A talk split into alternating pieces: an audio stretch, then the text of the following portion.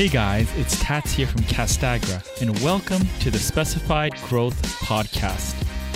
Each week, I talk to leaders and experts about how to overcome adversity, grow massive organizations, and how to create meaningful change in the building materials and coatings industry. Today's guest is Michael Field of Industrial Strength Strategy. So, Michael, thank you. Thank you for being on the show. Thank you so much. I really appreciate it. So, I looked at your background, and sometimes when I interview people, they have varied backgrounds and they come in and out of different educations and stuff. But when I look at your background, you were marketing, always marketing all the way through. Yes. You know, so you just love it, did you? Yeah, I was very fortunate. I worked, my early career was actually working in newspapers, and admittedly, this was sort of pre internet or in the early stages of the internet. So I was one of those nerds on IRC doing sort of internet stuff. And working in the newspaper business, I had a program that I was on that gave me the opportunity to work in every department to fully understand the business. So you spend about three months on the subs desk in photography, in distribution, in editorial. And I landed in the marketing team for a while and they were working on a particular project. And it was just so easy. It just came so naturally to me to say, okay, we're doing this for this client. Well, why don't we do this as the campaign? And everyone's eyes kind of bugged out of their head and like, that's really clever. And I'm, I thought to myself, actually, that was really easy and fun. So I actually saw marketing being straightforward about it as a sort of 20 something year old. I actually saw it as something where I could just exercise creativity and fun and get paid for it. So it was a natural choice early. And then it was, wasn't until I started lecturing at university in marketing that I really saw the distinction between consumer marketing and B2B. And I fell in love with B2B marketing. So, I mean, the lines between consumer marketing and B2B are blurring, but just give people sort of basic rundown of sort of the slight differences.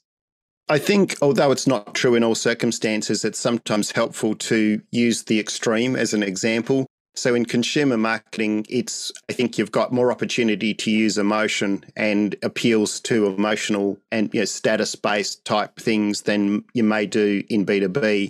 And the thing I like about B2B or what attracts me to it is that although emotion comes into it and relationship comes into the purchase process, it still has to be built off a fact base. It still has to be an evidence based business case as to why product A is better than product B and somewhat flippantly, but a fleet manager isn't going to believe you that buying 16 of company X's forklifts is going to make them more attractive or sort of more socially acceptable. Like they really want to see the business case. So high level consumer marketing is a product intended mostly for an individual or a family or something like that. And B2B is buying on behalf of a business. So it's a much more sophisticated purchase process in my mind. Mm, yes. And when you say sophisticated, are you referring to the number of sort of stakeholders you have to appeal to? Yeah, absolutely. We did a actually did a project quite some years ago for a bathroom fixtures manufacturing company, and we did consumer research in that. So we're we're actually very well qualified and skilled in consumer marketing. It's just we choose to be in the B two B space, and in the consumer marketing space, the research we did proved that nine out of every $10 spent on bathroom renovations, the decision was made by a female, 26 to 55, and a whole bunch of demographics around that. Whereas in the business, although you may be speaking to procurement or the fleet manager or something like that, there's at least six or seven other people sometimes who can influence that buying decision, and you may never get to speak to them. So that's a complex, invisible buying committee that sits behind the contact that you might have and you might think you've got the deal secured, but you actually need to assemble and influence maybe another half a dozen to a dozen people inside that business. So when you have a half a dozen or or more people that you have to influence, how do you prioritize where to start? Or is it do you have to figure out trial and error on the entry point is? One of the ways that we approach that is that we take the view that we can't assume anything and that the best way for us to get that information is to actually ask the customer directly. And I don't mean necessarily the customer we're talking to because they may not tell you. So the contact you're talking to will have their own veil of secrecy around how the machinery works. So the work that we do, we will conduct independent customer interviews across that buying committee and we will look at, I'll use an example, for example, in the building and construction space, which you're very close to. we will conduct long form qualitative interviews. So, not quant, long form qualitative interviews with architects, specifiers, builders, project managers, installers, the building owner. And what we are able to do in that is actually understand not only what is driving that buying behavior, but how much influence do they have on the overall decisions? So, depending on the product, depending on the industry, different positions in the business will actually have overwhelmingly strong or weak influence on the buying decisions. So, we try and map that, we try and grade it, and then we direct our micro marketing message to a specific audience. And with the idea in mind to say, well, we know what they want and what they need, but we also know how much influence they've got. So we make decisions around an investment.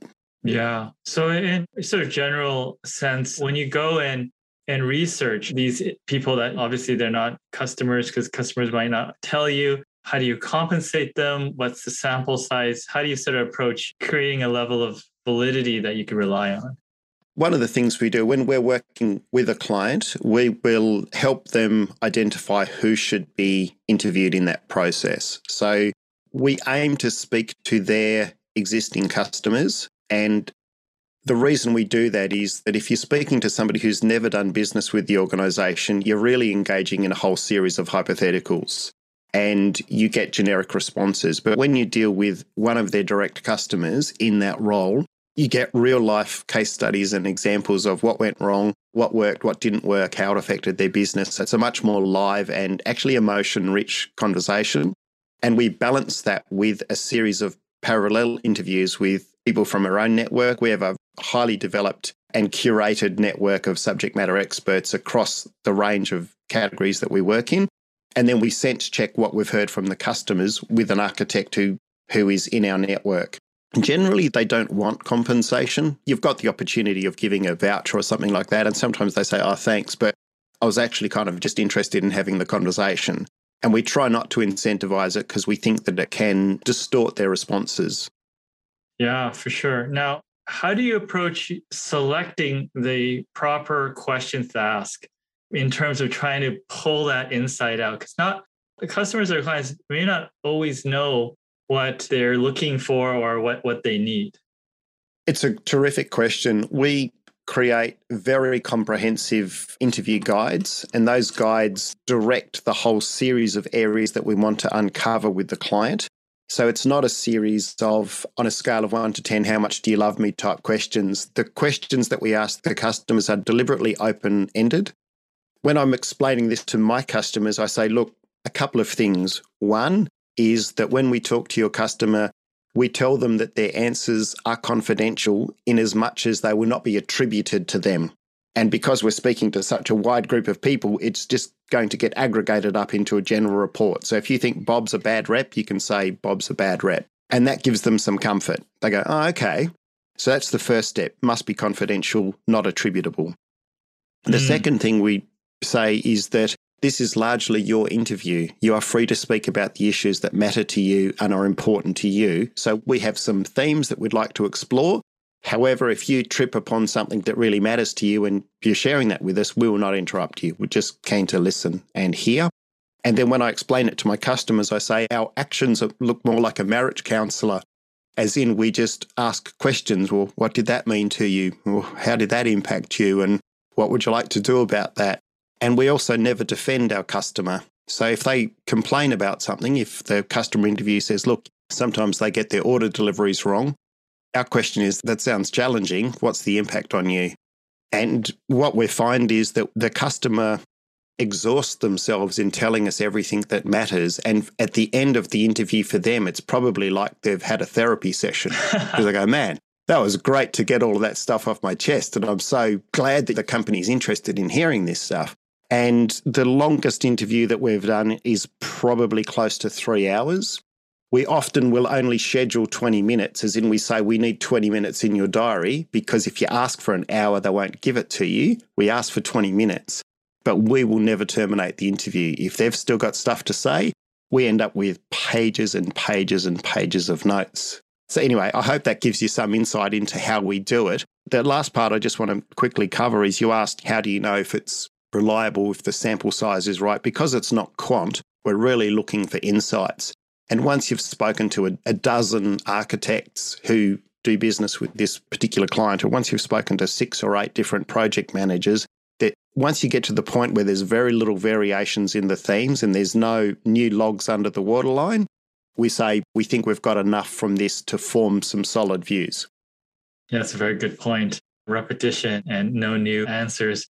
Now, from there, I mean, I'm assuming research, then you go into strategy, I guess. How do you pull the insights that you have into a strategy? What's your process there? Sure. There's a number of different ways you can tackle it. I mean, the customer interviews are one part of the process. We just focus on competitive strategy. So we don't try and solve the whole of business strategy, which might include other things. We just look at how do you drive top line revenue growth? So that looks at customers, markets, products, channels to market, those sorts of things. The three areas that we interrogate heavily is really the market drivers and dynamics. So, what is the overall market picture? What's happening in it? and what's impacting it. Secondly, is that that customer buying behavior. And the third one is competitive analysis. So, what are the competitive tensions that are going to try and interfere with your value proposition to that customer base? So, how do you do that? One part of what we do, which we think is super important, is a genuine assessment of the organizational capability. So, it's one thing to identify an opportunity in the market and a set of customers who want a particular thing it's a very different process to take that hard fact based analytical view of what is our organizational capability to capture that and what are the competitive assets that we would need to build and develop, either acquire or improve to capture that. And to be honest, that's one of the areas where I find that many strategy plans fail is because the opportunity is well identified. Oh, the market's this big and there's all these customers and this is how much they spend. Go get them, Tiger. And I look at that and say, well, competitive strategy is actually, it's not just the identification of the opportunity, it's the recognition that a whole series of competitive assets need to be built inside the organization and deployed in sequence against that opportunity and measured in a structured and sophisticated way to get the feedback to say, is this working? Are we going in the right way here? Okay. You had a lot of things there, but let's let's pick uh, one of those things, which is evaluating competencies organizational competencies. How mm. do you hmm. do that? Where do you start? The company is trying to figure out their ability to execute and I guess build what you said organizational tools or what was the word you used? Competitive assets. Competitive assets. So yeah. how, how do you how do you assess their ability internally? The first step is to actually understand what the customers are looking for. So it's better to do that once you've completed the customer interviews because then you've got a very clear recipe of, well, this is what your customers actually want and this is what they think of your current performance. So this is what you do well, this is what you do poorly, these are the opportunities for you to improve. Let's do a fact based assessment of that. So that can be things like simple things like introducing Net Promoter Score, that can be looking at error rates in delivery. That can be looking at where credit notes are raised. One of the most intriguing things I find is that the data is always there. When you go to look inside the organization, they say, Oh, we've got really, really high customer satisfaction. So you say, Great, could you give me a, a list of all the credit notes that were raised in the last quarter? And then there's great discomfort because that actually reveals where the errors were. And the customer interviews will often identify those sorts of things. We find that it's better that the evidence, either from customer feedback or from the data points inside the business, are the proof points to those organizational capabilities rather than trying to get the customer to grade it themselves or us to evaluate them. We just say, here's the data. What does that tell you? Mm, interesting. And then from there, what are examples of these assets you're talking about? Great question. I mean, one of the competitive assets is the positioning and communication. So, for example, a sophisticated marketing engine is a competitive asset. And, you know, as you'd know, segmentation within that and segmented messaging within that marketing system, marketing automation is a competitive asset. Skilled, a properly built sales leadership and uh, sales team with the right assets for them to go and have those sophisticated conversations with the customers. And these are quite simple things that I'm talking about, but they're so uncommon. And what I mean by that is that if you've done the work of segmenting your customer base and you identify that there's nine different buyers or influencers inside that customer organization, depending on which one you're having a conversation with, the sales team needs to have the sophistication and the tools to have that discussion with them and exclusively that discussion with them and not be tempted to just tell the whole organizational story. So these things are quite rare. And I think that a really solid alignment between the marketing insights from the strategy piece and then sales capability is one competitive asset that I would look at to say that is uh, hugely important for success.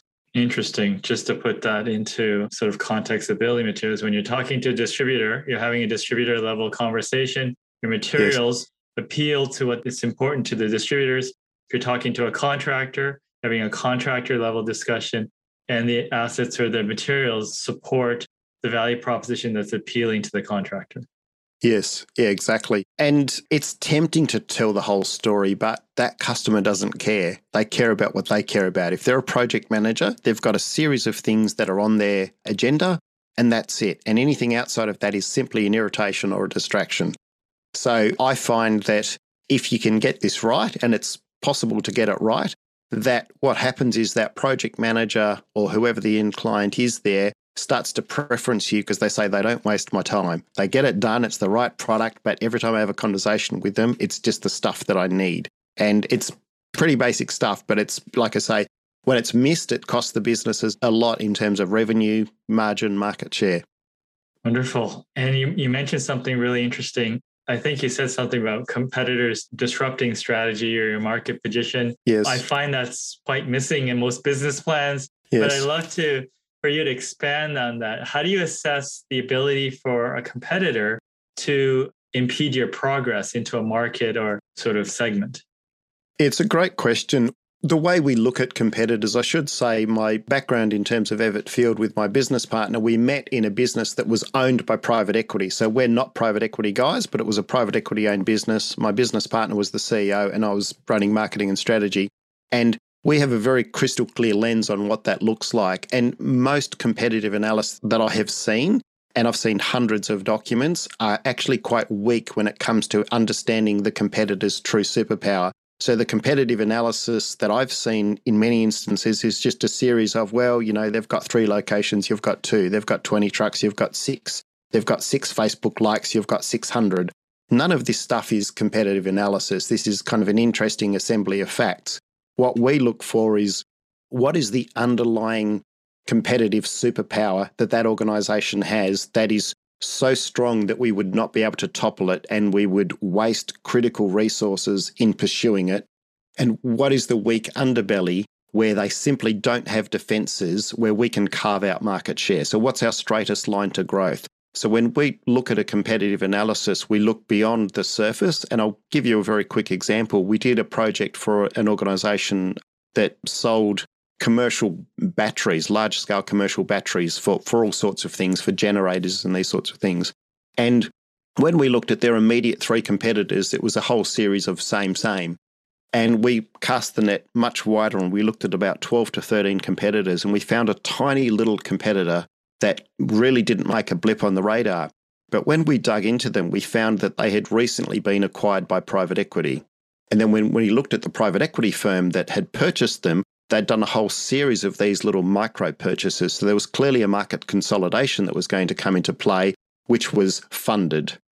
And then we looked at the behavior of that private equity firm with other market consolidations that they had done. So, where their superpowers lay. So, on that long strand of 13 competitors, the most serious competitor was the smallest one because of some activity that had happened in that business. And to us, that's a true competitive analysis because you're really getting down to the granular detail of what is everything in that competitive landscape that is likely to torpedo our efforts and it isn't just they've got six salespeople and you've got four. That's not the answer.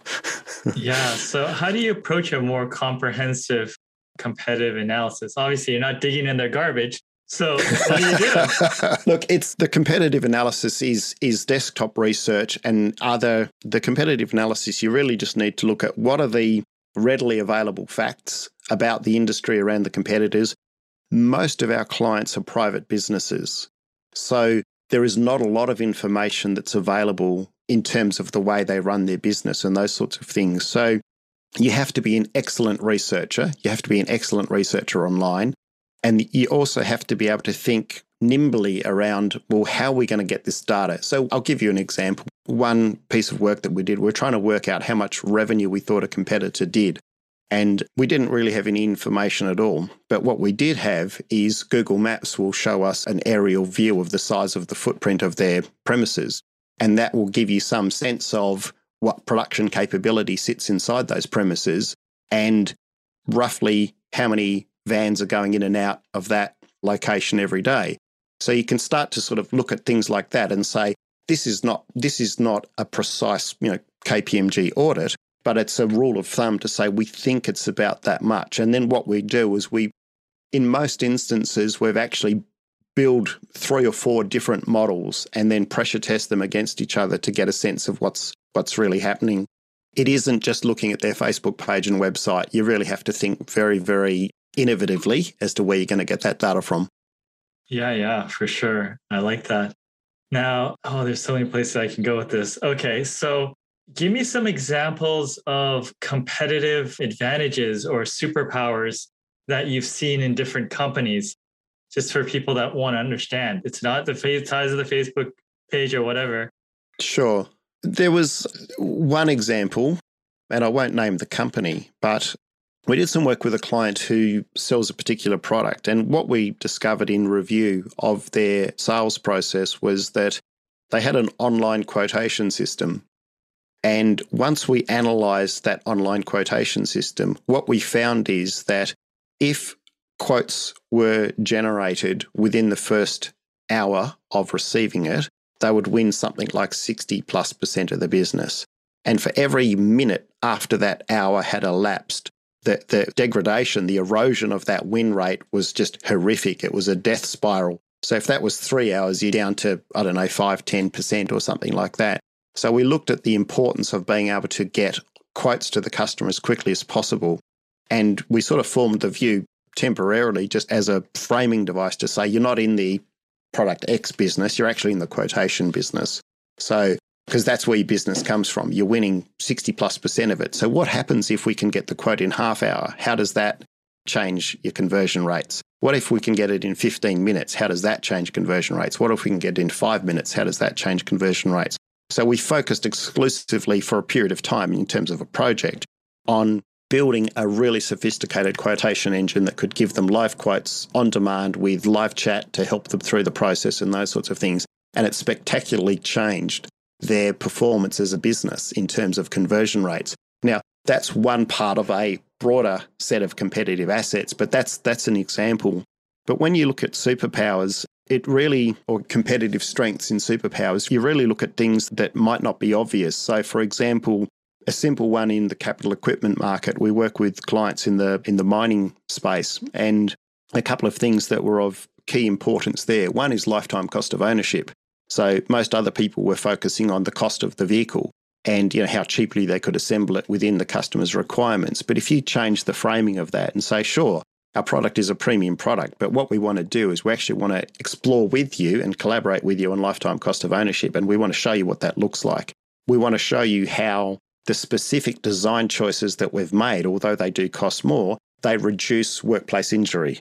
They increase, one example is in trucks for the mining business, by changing the way the steps get into the trucks, it actually increased female participation in the workplace because the trucks are kind of built for blokes to climb up onto and those sorts of things. The customers wanted steps that were more accessible for often slightly you know, smaller build people.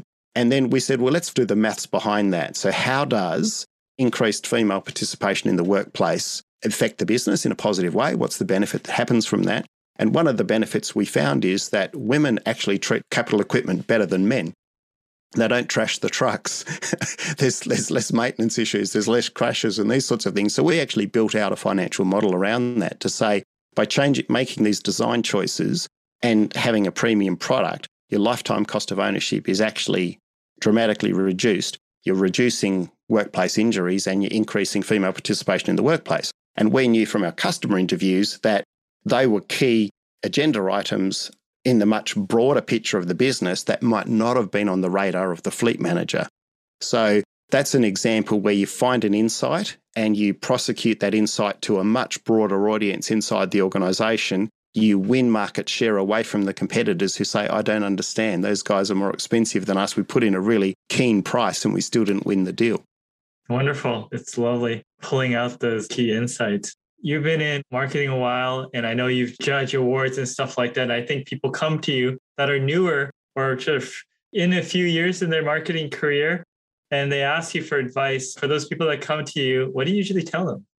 The first piece of advice if somebody's relatively new to the marketing industry, I just tell them to learn the whole business. Yes, of course, become expert in marketing, but you need to understand the whole business. You need to walk the floor. So, if there's any opportunity at all for you to go and visit a customer, you should take it. If there's a site visit, you should take it. If there's a product demo from your customer, go and see that product demo understand, join a sales meeting from your customer and don't join the sales meeting to present marketing and extol the virtues of marketing. Go there with an absolute open mind of curiosity and say, help me understand this from your perspective. I think that marketers who see themselves as just an amplifier of what's good inside the business and all they've got to do is kind of put the microphone around to pick up the sounds that they want and the cues that they want. If they see themselves as an amplifier of it, then they will learn to listen. And I think if they see themselves as the answer to all the things in the business, then they will probably fail. well said. great. Well, Michael, it was, I think you could go probably days talking about this topic, but I, I really, really appreciate you sharing your knowledge. Thank you. I'm so grateful for the opportunity to chat with you, and I look forward to further conversations. I'm really appreciative of the time you've invested in me today. All right. Thank you. Thank you for listening to the Specified Growth Podcast today. I also want to thank the listeners who are working hard each day to change the world to make it a better place. Make sure you check out youtube.com forward slash tats talks for video of today's podcast. Hit the subscribe button for upcoming episodes, entrepreneurial tips, and more. See you over there.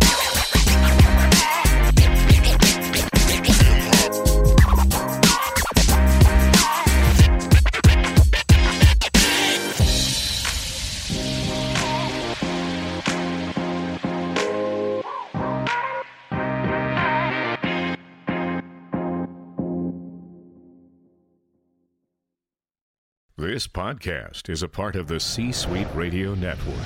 For more top business podcasts, visit c-suiteradio.com.